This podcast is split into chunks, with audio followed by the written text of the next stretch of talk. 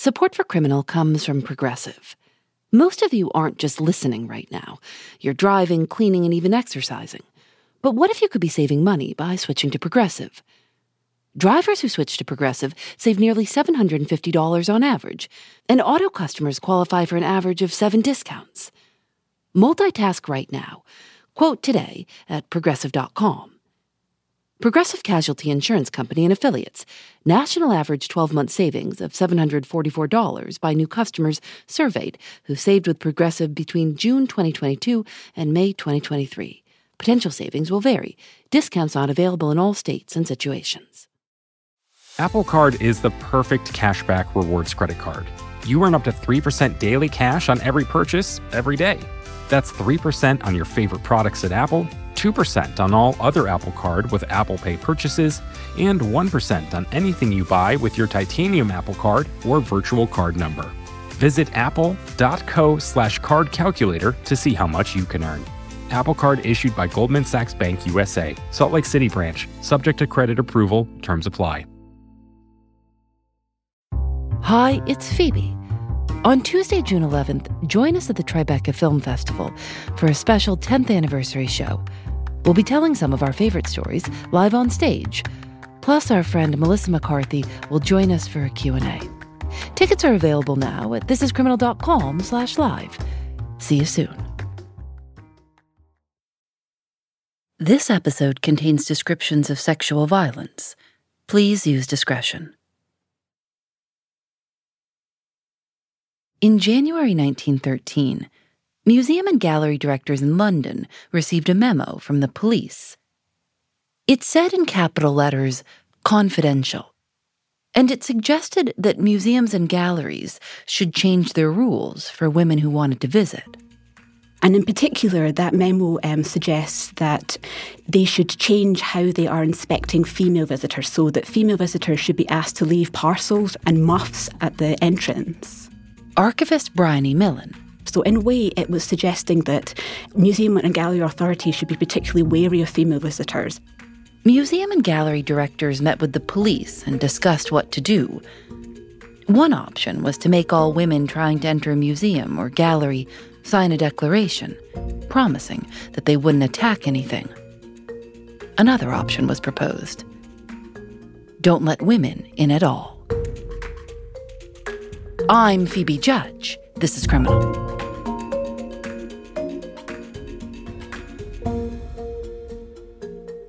From the mid 1860s, the demand for the vote, the sorry, should I say, the polite request for the vote, was being expressed.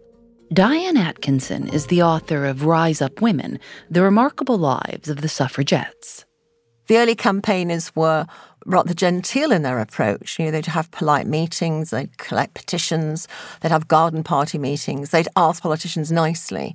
Um, but of course, that approach doesn't make any progress. In 1893, New Zealand became the first country in the world to give women the vote. And over the next 20 years, Australia, Finland, and Norway followed. But in England, nothing was happening.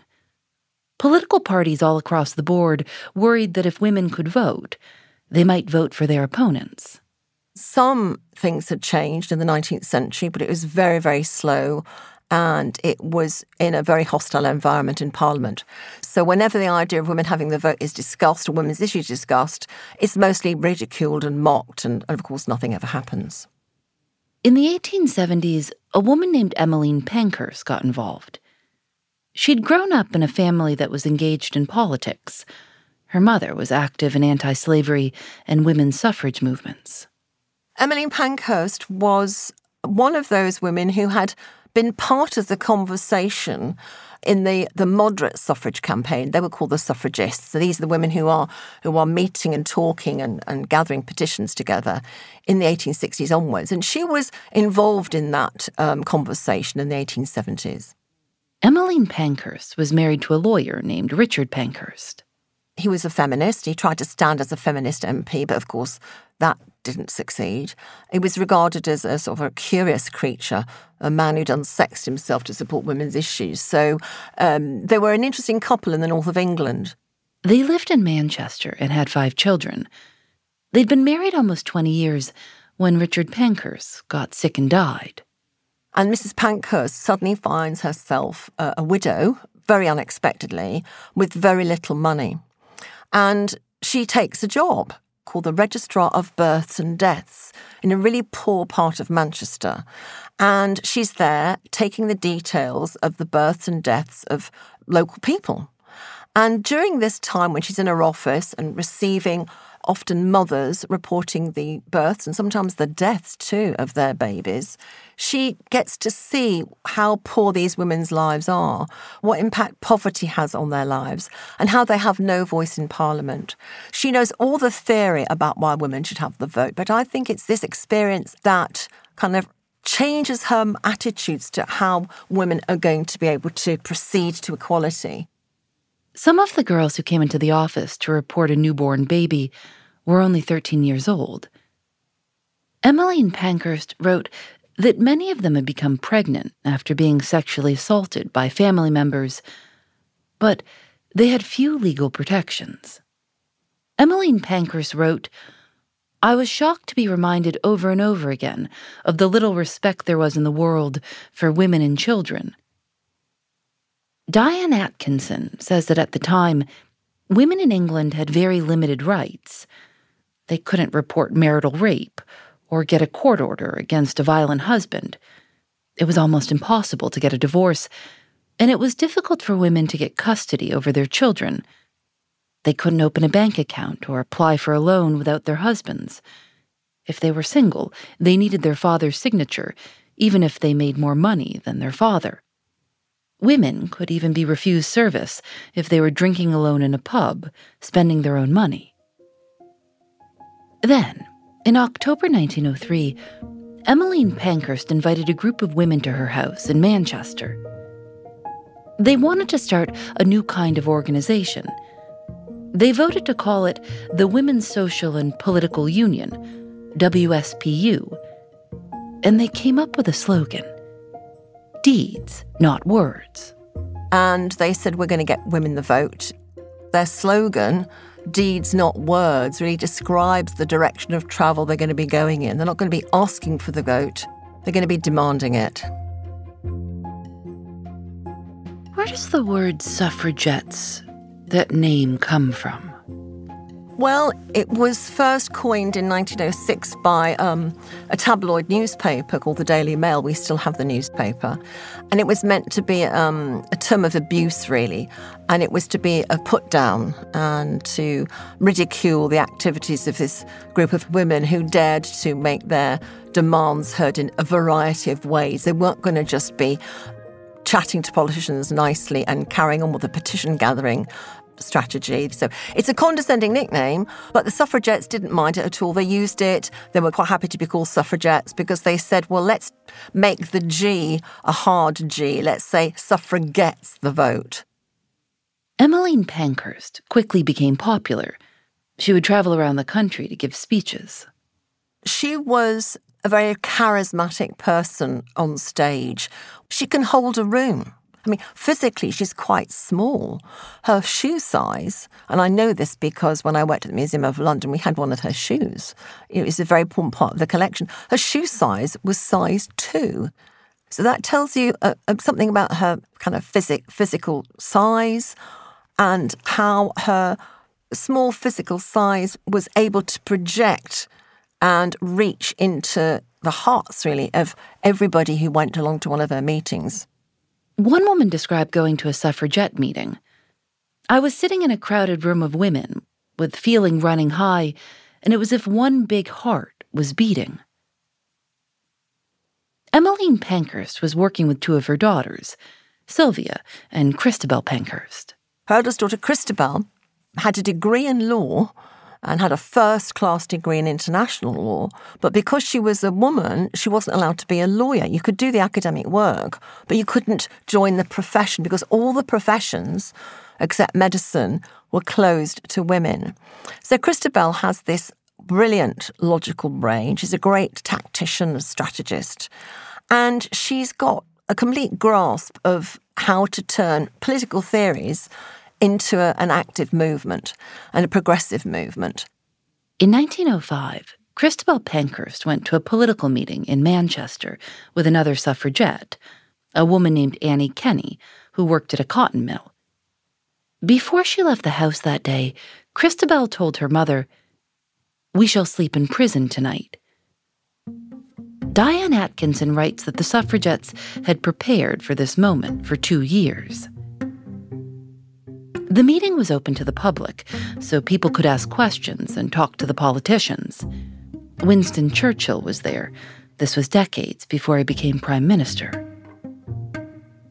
Annie Kenney got up and asked about votes for women. The speakers ignored her. When she asked her question again, two men pulled her down.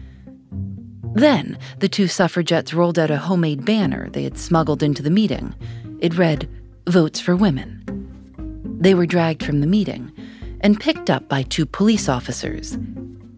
They hadn't committed a crime, but Christabel Pankhurst wanted them to get arrested. That way, she knew their protest would be covered in the newspapers. So she pretended to spit at one of the officers. Christabel Pankhurst and Annie Kenney were given two options pay a fine or go to prison. They chose prison.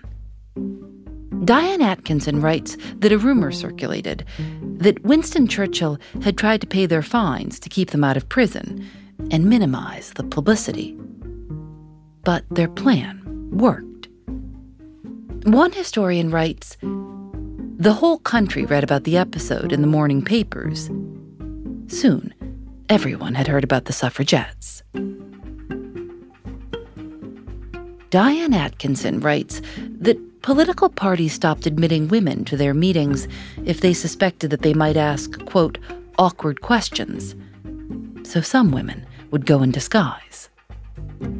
So they start off interrupting at meetings, and then that moves on to something a bit more sort of in the face of the politicians. So they would have a, a strategy from about 1908 onwards called pestering the politicians. The suffragettes would find out what senior politicians were doing on the weekends especially the Prime Minister, Herbert Asquith. Christabel Pankhurst said the Prime Minister was, quote, the principal enemy of women's suffrage, and said he was beyond conversion. So she said, the only thing to do was to make him appear ridiculous. They would find out where they're playing golf and they would hide in the bushes. And just as the politicians were sort of teeing up their shot, or whatever you do, whatever you call it, they would jump out of the bushes and say, Mr. Asquith, when are you going to give women the vote? And they would wait outside the church for Asquith to come out, and they sort of go straight for him and berate him and did as much as they could to pester the lives out of them, to make their lives as frustrating and as difficult as possible, just by being around at all the wrong times. It was a fun, slapstick kind of protest, but it drove the politicians mad. It drove Winston Churchill mad, really, because they were always um, attacking him and pestering him and they wrote about it in the newspapers, and of course the politicians hated it because it made them feel very foolish. Emmeline Pankhurst's home in Manchester became a gathering place for suffragettes. They chose three colors to represent the movement purple, green, and white. They're kind of pioneers in political marketing and merchandising. Some of the earliest pieces were beautiful long silk scarves with purple and green stripes and printed on either end votes for women. Now, these could be used as a scarf. They could be used to keep your hat on. If you were on your bicycle or if it was windy, you could perhaps tie your hat on with this scarf. So that was one, the, one of the first pieces. There was jewellery. So, you know, it's really rather brilliant in terms of reach and also brilliant in terms of, of, of raising money. And quite a lot of suffragettes who were of limited means would would make things in purple, white, and green and sell them to the suffragette shops all around the country because the WSPU had shops and, and offices. You could even buy chocolates and cigarettes and marmalade. Diane Atkinson says that while some of the best known suffragettes, like the Pankhursts, were middle or upper class, many working class women, like cotton mill worker Annie Kenney, played a big part. Photos of Annie Kenney, sometimes in her cotton mill uniform, were put on postcards, and women would collect them.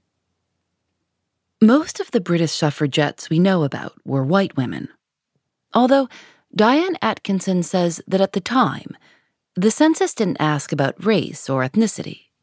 Now, there are photographs of Indian suffragettes, who were Indian students who are in London. They go a very, very important procession to coincide with the coronation of the new king. The photographs are dated June 17, 1911. The marching suffragettes had hoped that the coronation of a new king would be helpful to their cause.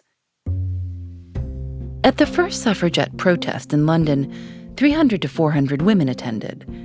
They were holding banners and walked together in the rain to talk to members of parliament. The suffragettes came up with lots of different ways to make people pay attention. Two women tried to mail themselves to the Prime Minister as human letters. The story made the front page of the Daily Mirror, which reported that, upon arrival, the suffragettes were told, You cannot be delivered here, you must be returned. You are dead letters the Daily Mirror wrote, Though well laid, the plan did not succeed. Two other women wanted to attend a talk by a politician in Bristol. No women were allowed, so they went the night before, snuck into the conference hall, and hid inside of an organ. The next day, when the politician started giving his speech, the suffragettes interrupted him from inside the organ with votes for women. No one could figure out where the voices were coming from. The politician continued his speech, and when he started talking about liberty, the suffragette shouted, Why don't you give women liberty? The women jumped out of the organ and were chased around while they kept shouting their slogans. Eventually, they were thrown out. Most people disapproved of the suffragettes. The Daily Mirror described one protest as, quote, a desperate suffragette rioting where, quote, screaming women would attack police officers with umbrellas.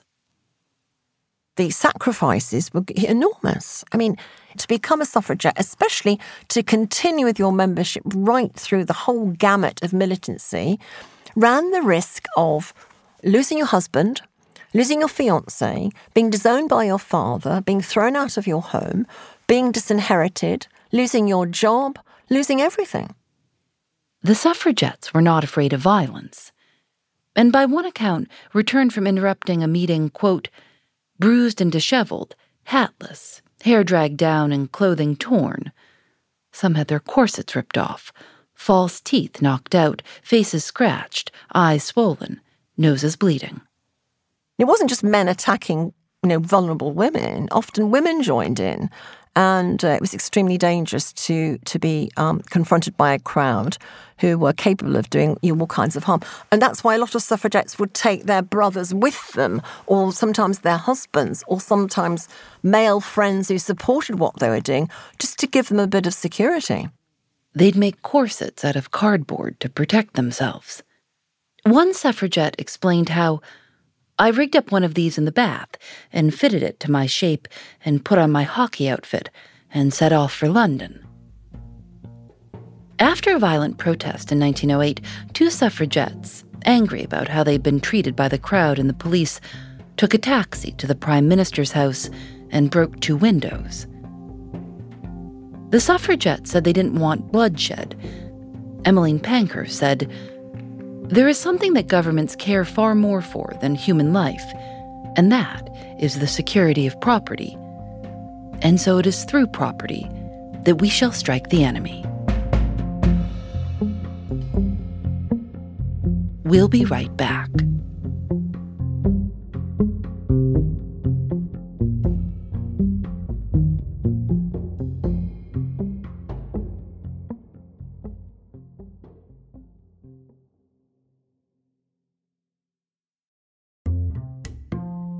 Thanks to Progressive for their support. While you're listening to the show, maybe you're also doing something else driving, dishes, folding laundry. I listen when I go on walks. If you're not currently driving a car, you could also be getting an auto quote from Progressive Insurance. Save money right now from your phone. Drivers who switch to Progressive save nearly $750 on average, and auto customers qualify for an average of seven discounts discounts for having multiple vehicles on your policy, being a homeowner, and more. Progressive will be with you 24 7, 365 days a year, so you're protected no matter what. You can get a quote for your car insurance at progressive.com to join over the 28 million drivers who trust Progressive. Progressive Casualty Insurance Company and Affiliates.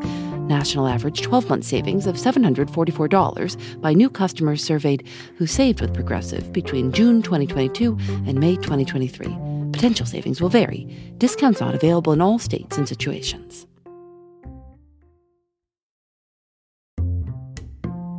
Support for Criminal comes from Factor. After a long day at work, sometimes the most convenient dinner option is ordering takeout. But if you make a habit of it, it can get pricey. Factor offers restaurant quality, ready to eat meals delivered right to your doorstep. Factor's meals are both nutritious and tasty, and you can choose from more than 35 different options weekly. They have a variety of meal types to fit your needs too, like keto, calorie smart, vegan, and veggie, and more, with plenty of delicious add ons also. I've tried Factor meals myself. Lately, I've enjoyed their shredded chicken taco bowl and Thai roasted vegetable green curry. You can get as much or as little as you need by choosing 6 to 18 meals per week. You can also pause or reschedule your deliveries anytime. Head to factormeals.com slash Phoebe50 and use code Phoebe50 to get 50% off your first box, plus 20% off your next box. That's code Phoebe50 at factormeals.com slash Phoebe50 to get 50% off your first box, plus 20% off your next box while your subscription is active.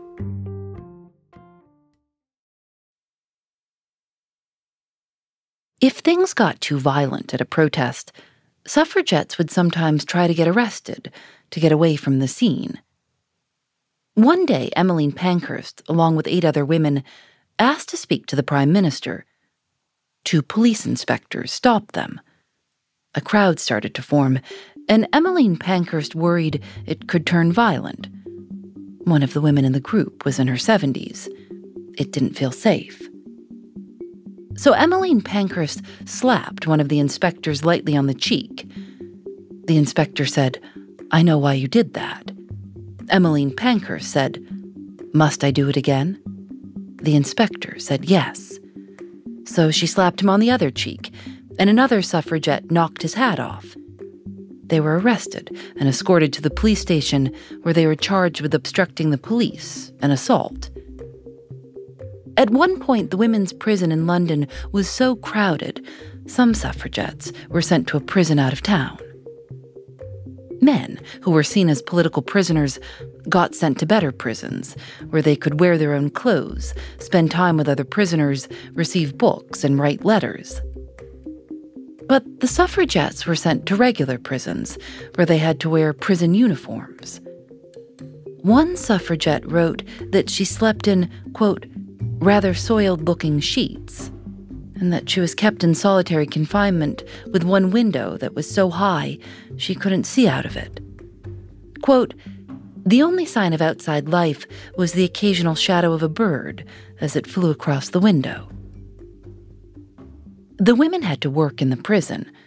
Some scrubbed floors, and others made shirts for inmates at the men's prison. Around the tail of the shirts, the suffragettes embroidered a message Votes for Women. At a certain moment, quite early on actually, the suffragettes decided that, um, well, some did, it's an individual decision, it's not a national strategy, that they would go on hunger strike until they were treated as political prisoners, until they got this special treatment. Diane Atkinson says that when the suffragettes started hunger striking, the authorities became nervous that someone might die in prison. Suffragettes who wanted a hunger strike would have to be fed. And they would have to be fed by force if necessary. And that's what happens. You have women going to prison for various, often trivial offences, going on hunger strike, and being force fed. To be force fed at that time, um, the way it was conducted was, was horrendous. A tube was forced down the women's throat or through the nose so violently that injuries were common. Some women suffered from the effects of force feeding long after they were released. It's quite shattering to think what the process was and how they endured it, sometimes three times a day for weeks at a time. It was extremely grueling. And what the suffragette says was that the government was torturing its women. And in fact, it was torture, without any doubt. And then, in November 1910, a bill was discussed in Parliament that, if passed, would give some women the right to vote, but only women who owned property of a certain value. It didn't suit the suffragettes because they didn't feel it went far enough, really, or enfranchised enough women. But they said, okay, well, you know, get our foot in the door one step at a time. We'll take this, and then we'll keep agitating to make it completely universal women's suffrage. So this bill was being debated in Parliament. And there was quite a lot of interest and a lot of support for it. A lot of politicians voted for it. But for the bill to become law, the Prime Minister, Herbert Asquith, needed to approve it. While they were waiting for his approval, the suffragettes gathered at a building close to Parliament. They know the vote's going through. They've decorated the hall with all their beautiful banners saying, Rise up, women, deeds, not words. Mrs. Pankhurst had given a rousing speech. Some of their top speakers had given rousing speeches. And then they got word that the Prime Minister had chosen not to approve the bill. When the messengers ran to this big meeting, to say that Asquith had said, "Well, I, I see the vote, I see the results, but we'll discuss this during the next parliamentary session." He'd kind of torpedoed it. He'd stopped it going any further. And when the news came through, there was a real fury. Uh, they were pretty pumped up actually by the meeting. And they decided they would go off in groups of 10 to 12, small deputations. They would leave the hall and they would walk to Parliament in small groups. They couldn't go as a mass because they'd be arrested en masse. That was illegal. So they set off. They walked to Parliament Square. Their plan was to confront the politicians who had let the bill die. So there's a vast presence in Parliament Square. There were lots of men going about their business. It's a very busy part of Westminster. Of course, the government knew the suffragettes would react extremely poorly to the to the, this particular likely result.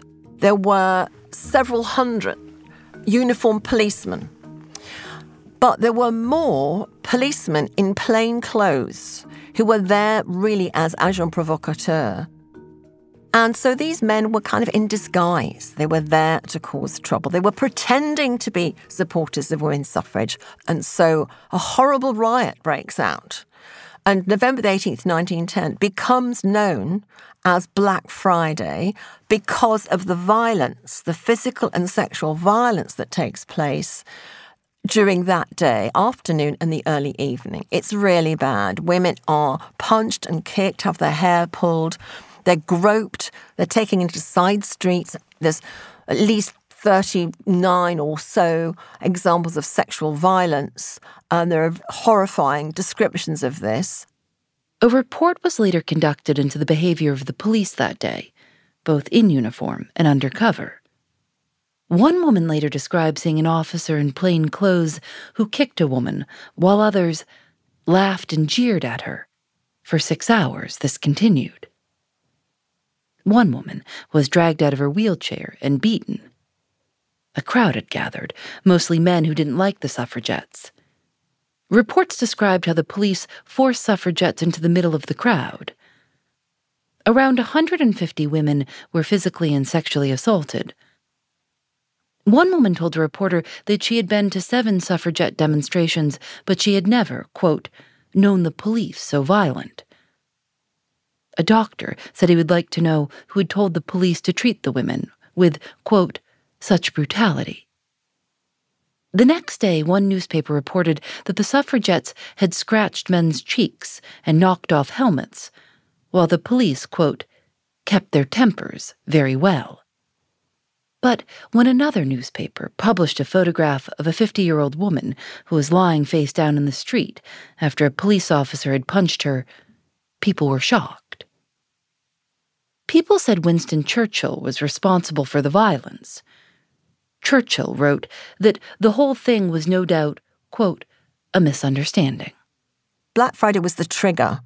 and there was rioting, uh, sporadic rioting over the next five to six days in and around Westminster. You might imagine that lots of the women who had been badly pummeled or traumatized or shocked or groped, all these things, that that would be it for them. They wouldn't go back and do any more of that. But they were determined to have their voices heard, and where physically possible, they went back and carried on protesting police behaviour. Many women were arrested in the weeks following Black Friday, including one who threw a potato at Winston Churchill's front door. One woman hit a policeman in the face and reportedly said, That is for Friday. Mrs. Pankhurst said, We've got to think of another way of protesting. We need to go underground and we need to wage a guerrilla war on this government. And they were her exact words. So Black Friday is a really important moment because the campaign changes and it goes underground. And then it spreads like wildfire. It really is like a wildfire spreading around the country. Diane Atkinson says that after Black Friday, the suffragette movement changed all sorts of new militant tactics are going to be invented and deployed, like putting small phosphorus bombs into mailboxes all around the country, destroying the mail, and generally causing a great deal of disruption. For example, the telephone wires between London and Glasgow were cut burning with acid onto golfing greens, no vote, no golf, attacking buildings, burning down empty houses. Nobody was ever killed. They always wrecked the building before they attacked it. Um, sports facilities, sports stadia were affected by suffragette militancy. So they're popping up everywhere. Writer Helen Scott notes that the authorities had a hard time keeping up with the suffragettes, who were unpredictable because they were often acting independently of one another and kept coming up with new tactics. She writes that the atmosphere has been called one of, quote, pressurized one upmanship. And then, in January 1913, London's police chief commissioner gathered directors of museums and galleries to warn them that they might be next.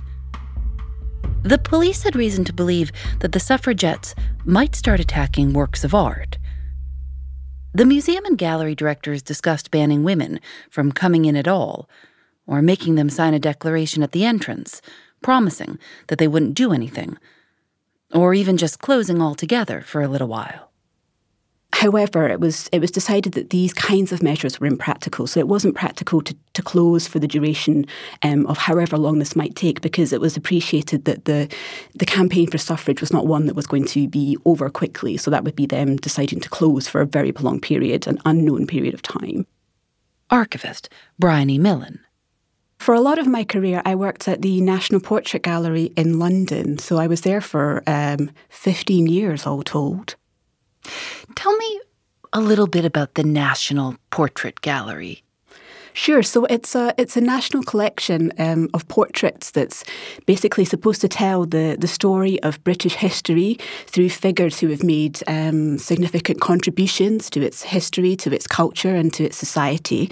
And it does that by acquiring and uh, displaying portraits of significant figures, um, men and women who have made the history of Britain as it's come to be today. Bryony Millen found some documents in the museum's archives from 1913 and 14, in which museum administrators discussed how they could keep their collections safe from suffragettes because of the the kind of fear of attack, you begin to see that obviously museums and galleries are having to change the way that they display their works of art in response to this threat. Works of art which they thought would be particularly provocative or potentially um, had a greater risk of, of being targets, they were taken off display. So, for example, there were two large group portraits of um, the Houses of Parliament which were taken down so that they wouldn't potentially be targeted. Other works of art were moved, so they were kind of placed higher up on the walls so that they were more out of reach of, a, of, of an attack. Because the woman's arm couldn't reach high enough. Exactly. So there's even some remarks in the press saying, you know, that works of art had been rehung at such a high level that only a very tall person would have been able to reach the the sort of the main part of the work. Bryony Millen says that galleries and museums at the time looked quite different from what we're used to today. Today, we kind of expect there to be space for the, the works of art to breathe. But at this time, the approach to display was far busier. It's, it's, visually much more crowded. So you would quite often see works of art not quite floor to ceiling, but a much larger number of works of art on display on any wall at a particular time. In 1913, the National Portrait Gallery also decided to close off some parts of the museum, and they hired undercover police officers to patrol the galleries, pretending to be museum visitors. But that got expensive, so eventually the police officers were let go, and two staff members were assigned to pretend to be visitors. Bryony Millen found letters between museum directors worrying about women and trying to figure out what to do there's a kind of dichotomy in how the, the leadership are um, representing the level of threat. So when the, the National Portrait Gallery's director is talking to his superiors, as it were, so when he's interacting um, via letter with the Board of Trustees who he answers to, he downplays the level of threat. So he's trying to say, sort of, you know, we've taken every sensible precaution, we're in a better position than some of our peers are at, and that actually I think that, you know, we are well placed in terms of responding to this. But if you look at how he communicates with his assistant keeper, so obviously somebody who is um, reporting to him, he's perhaps far more candid. So the, the level of threat that, that he expresses when discussing kind of with a colleague is is greater. The museum director wrote that some other museums were more at risk because of quote the entire incompetence of the staff. But he also told his employees that he wanted wired glass installed in the window in his office in case suffragettes would think it was, quote, a favorable spot for the insertion of combustibles. We'll be right back.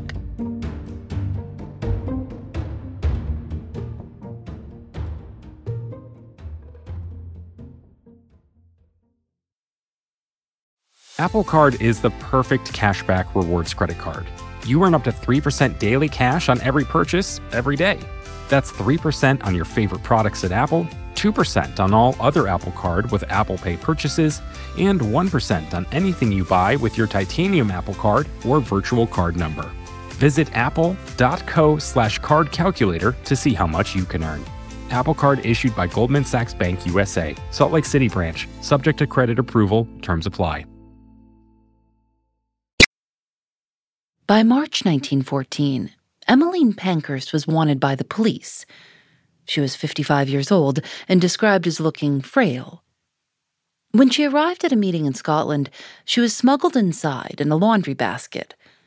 Then police burst into the room and dragged her out. She was badly hurt and was described as half fainting when she was thrown into a car. In prison, she went on hunger strike. Suffragettes were worried about her. One morning, in March of 1914, a woman named Mary Richardson made her way to London's National Gallery. She came from quite a well off background. Um, she was largely brought up by her grandparents because her parents died quite young.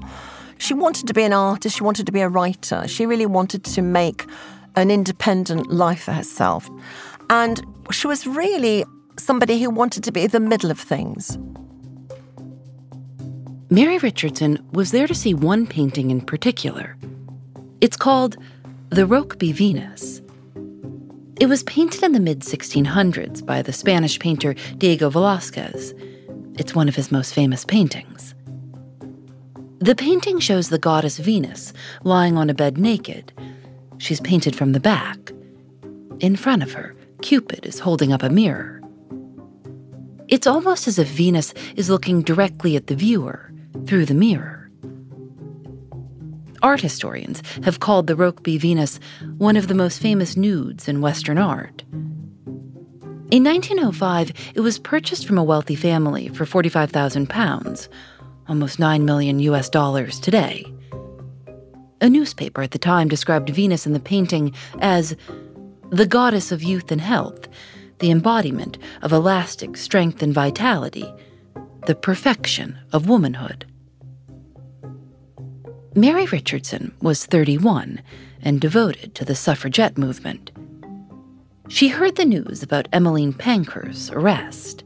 So, what she did, she got up in the morning, she went and bought a meat cleaver, which she hid in the sleeve of her jacket. She walked into the museum and headed straight for the Rokeby Venus.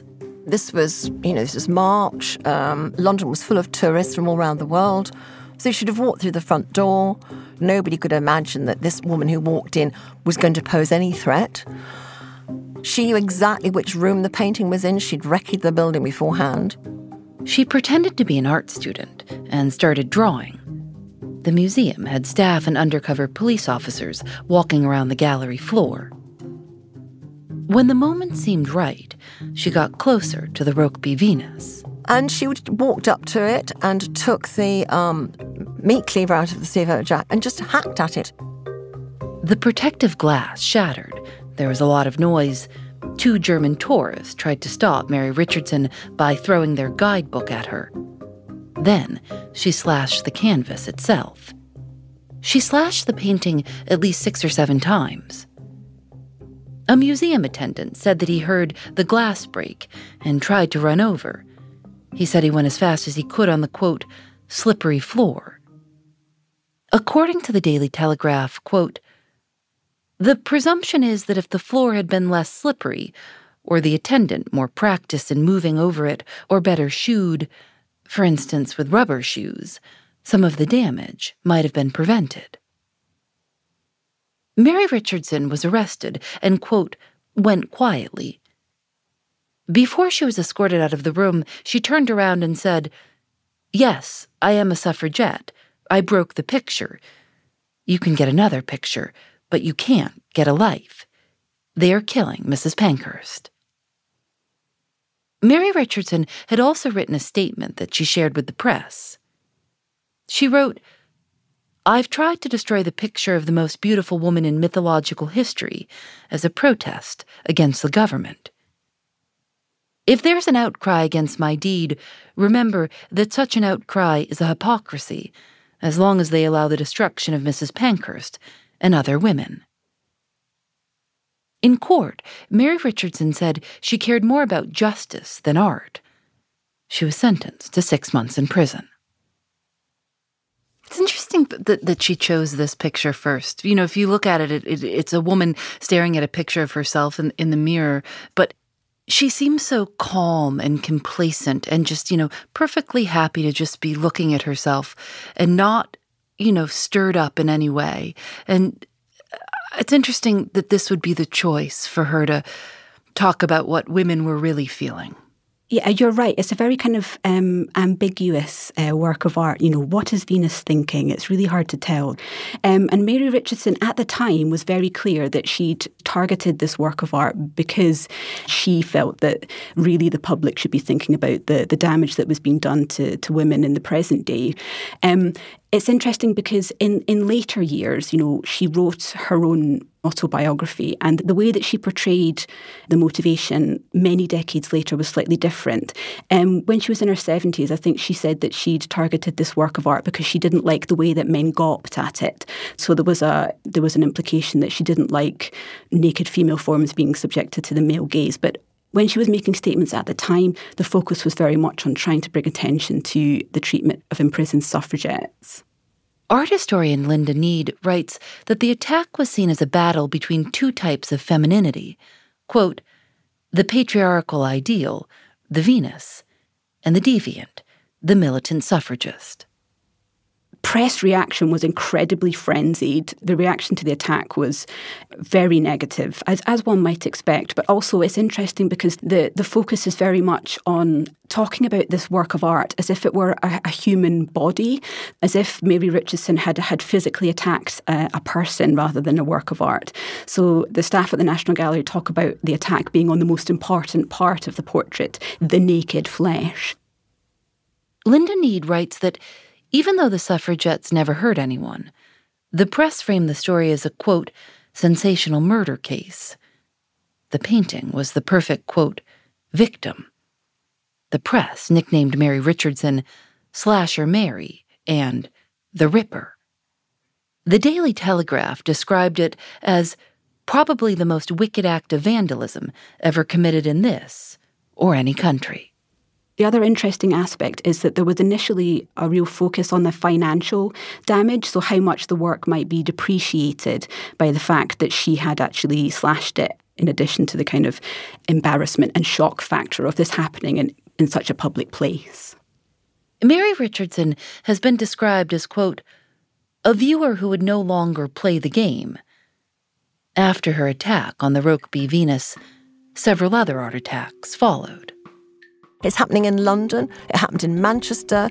Wherever there are interesting, important buildings and local suffrage activists prepared to do it, then no gallery and museum and historic house that's open to the public is safe a work called Primavera was attacked. And that was another example of a, a, work of art representing a female nude being attacked. And on the same day, so on the 23rd of May 1914, a portrait study of the then King George V was attacked while it was on display at the Scottish Royal Academy in Edinburgh. So, all around the country, you're getting reports. And in Manchester, several paintings were attacked. There was an attack at the, the National Gallery again, so that was targeted for a second time. And on that occasion, five old masterworks were attacked. The five paintings were all hanging in the museum's Venetian room. The, uh, the mummy case at the British Museum was attacked. One suffragette smashed the glass case protecting the mummy. She was arrested portrait of Henry James at the Royal Academy. On the 12th of May 1914, a portrait of the Duke of Wellington was attacked. And that's an instance where she could only, um, because of the height at which the work was hung, she could only get to the lower portion of the work to do damage to it. Bryony Millen says museums and art galleries change their tactics. At the British Museum, women could only enter if they had been vouched for by a man. The National Portrait Gallery closed entirely for two weeks. A less expected precaution was that some of the floors of the gallery, the wooden floors, were treated with a turpentine mixture. And I think that this actually is a direct result of the attack on the Rokeby Venus at the National Gallery, because it was said at the time um, in contemporary press reports that some of the attendant staff had slipped on the highly polished floors when they were trying to chase Mary Richardson down to restrain her. So I think that in the wake of that attack, the National Portrait Gallery decided that it had to, to change the floor surface a little bit. So it treated it with with um, a turpentine solution so that it was less slippery in, in the event that staff had to give chase. Bryony Millen says the gallery started using a stronger type of glass, marketed as hammerproof. The staff started working longer hours, patrolling the museum everybody knows that British people are, are very focused on their tea. Um, so there were changes to the way that staff worked, and, and one of the changes that they made is that they had to intensify the way that staff patrolled, and so it meant that afternoon tea was abolished. Which I, I mean, there wasn't anything in the archive in the National Portrait Gallery to, to show how staff reacted, but I could only imagine that it was quite a controversial decision. Museums and galleries continued receiving updates from the police and the police would circulate photos of suffragettes. Bryony Millen says most of the photos were taken in prison exercise yards without the women's consent. There's an incredibly interesting example. If you look in particular at the surveillance photograph, which was circulated to museums and galleries of Evelyn Manesta, who was one of the suffragettes who um, attacked Manchester Art Gallery, if you look at the photograph of Evelyn Manesta, that's been subjected to what I will term, um, you know, proto Photoshop, as it were. So it's been manipulated. The undoctored photograph of her, you can see that her head is being held up. So somebody's got their arm around her throat and is holding, is making her hold her head up so that she can be photographed. And she's still trying, I think, to resist the photographic process because she's closing her eyes and kind of screwing her face up. But when that photograph was actually cropped and circulated to museums and galleries. The arm has been removed, and instead uh, there's a scarf which has basically been doctored and placed in the photograph instead of instead of the arm.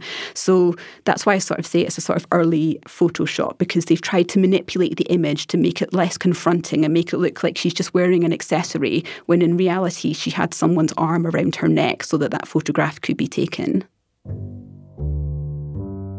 Between March and July of 1914, 14 different artworks were attacked in British museums and art galleries.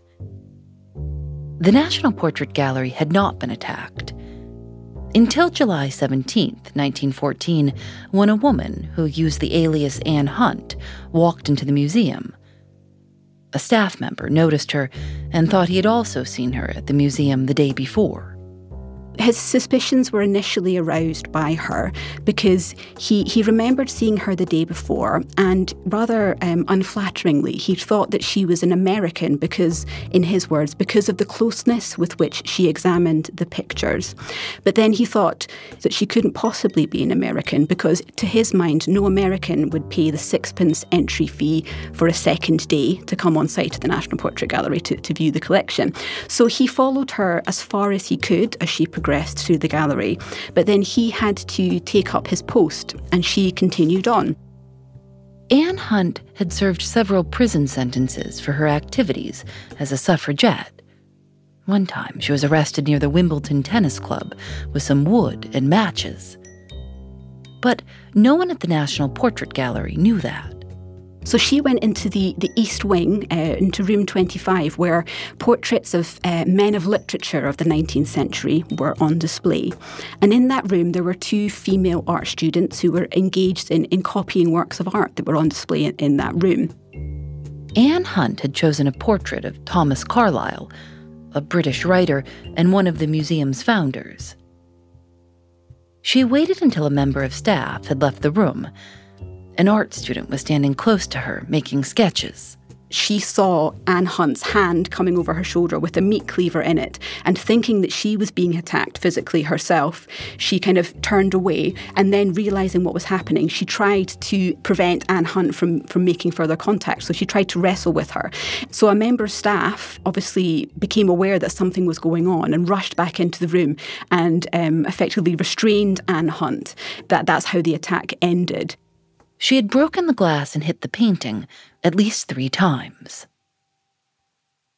That was the last attack on a work of art by the suffragettes.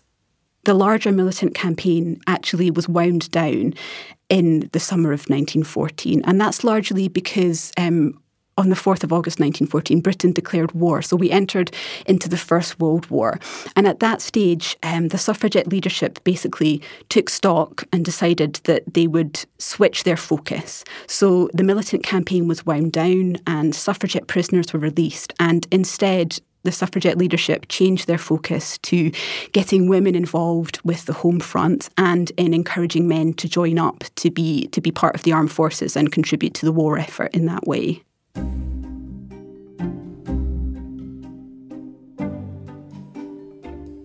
When the suffragette Anne Hunt was in court after attacking the portrait of Thomas Carlyle, she gave a speech to defend herself.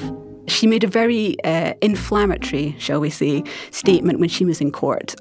This portrait will be of greater value uh, and, and interest because it has been honoured by the attention of a militant. So obviously she was being deliberately provocative, but actually certainly as an archivist, I would say that she had a point because um, the portrait itself is perhaps of greater historical interest. So the fact that it lived through this period, that it was impacted by the suffragette campaign, means that in a way its, its story is enriched, that there's a, a different layer to its history and one that we can know about, interpret, and appreciate as the decades have gone on.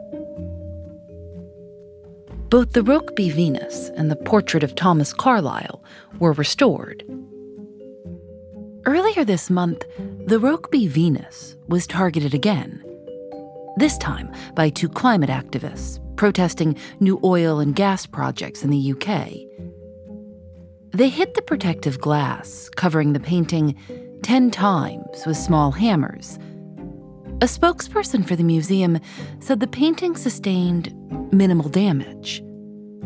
One of the activists said, It's time for deeds, not words. They were both arrested.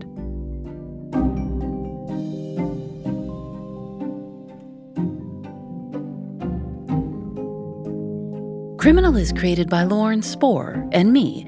Nadia Wilson is our senior producer. Katie Bishop is our supervising producer. Our producers are Susanna Robertson, Jackie Sojico, Lily Clark, Lena Sillison, Sam Kim, and Megan Kinane. Our technical director is Rob Byers, engineering by Russ Henry. Julia Young Harrison fact checked this episode. Julienne Alexander makes original illustrations for each episode of Criminal. You can see them at thisiscriminal.com. We're on Facebook and Twitter at Criminal Show and Instagram at criminal underscore podcast. We're also on YouTube at youtube.com slash criminal podcast. Criminal is recorded in the studios of North Carolina Public Radio, WUNC. We're part of the Vox Media Podcast Network. Discover more great shows at podcast.voxmedia.com. I'm Phoebe Judge. This is Criminal.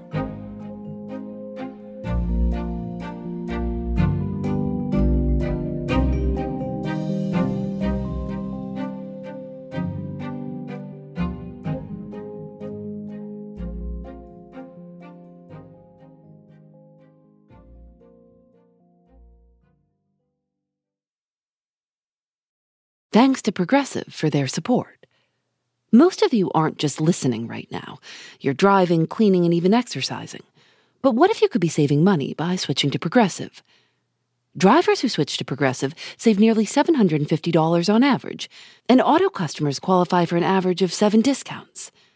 Multitask right now. Quote today at progressive.com. Progressive Casualty Insurance Company and affiliates. National average 12 month savings of $744 by new customers surveyed who saved with Progressive between June 2022 and May 2023. Potential savings will vary. Discounts not available in all states and situations.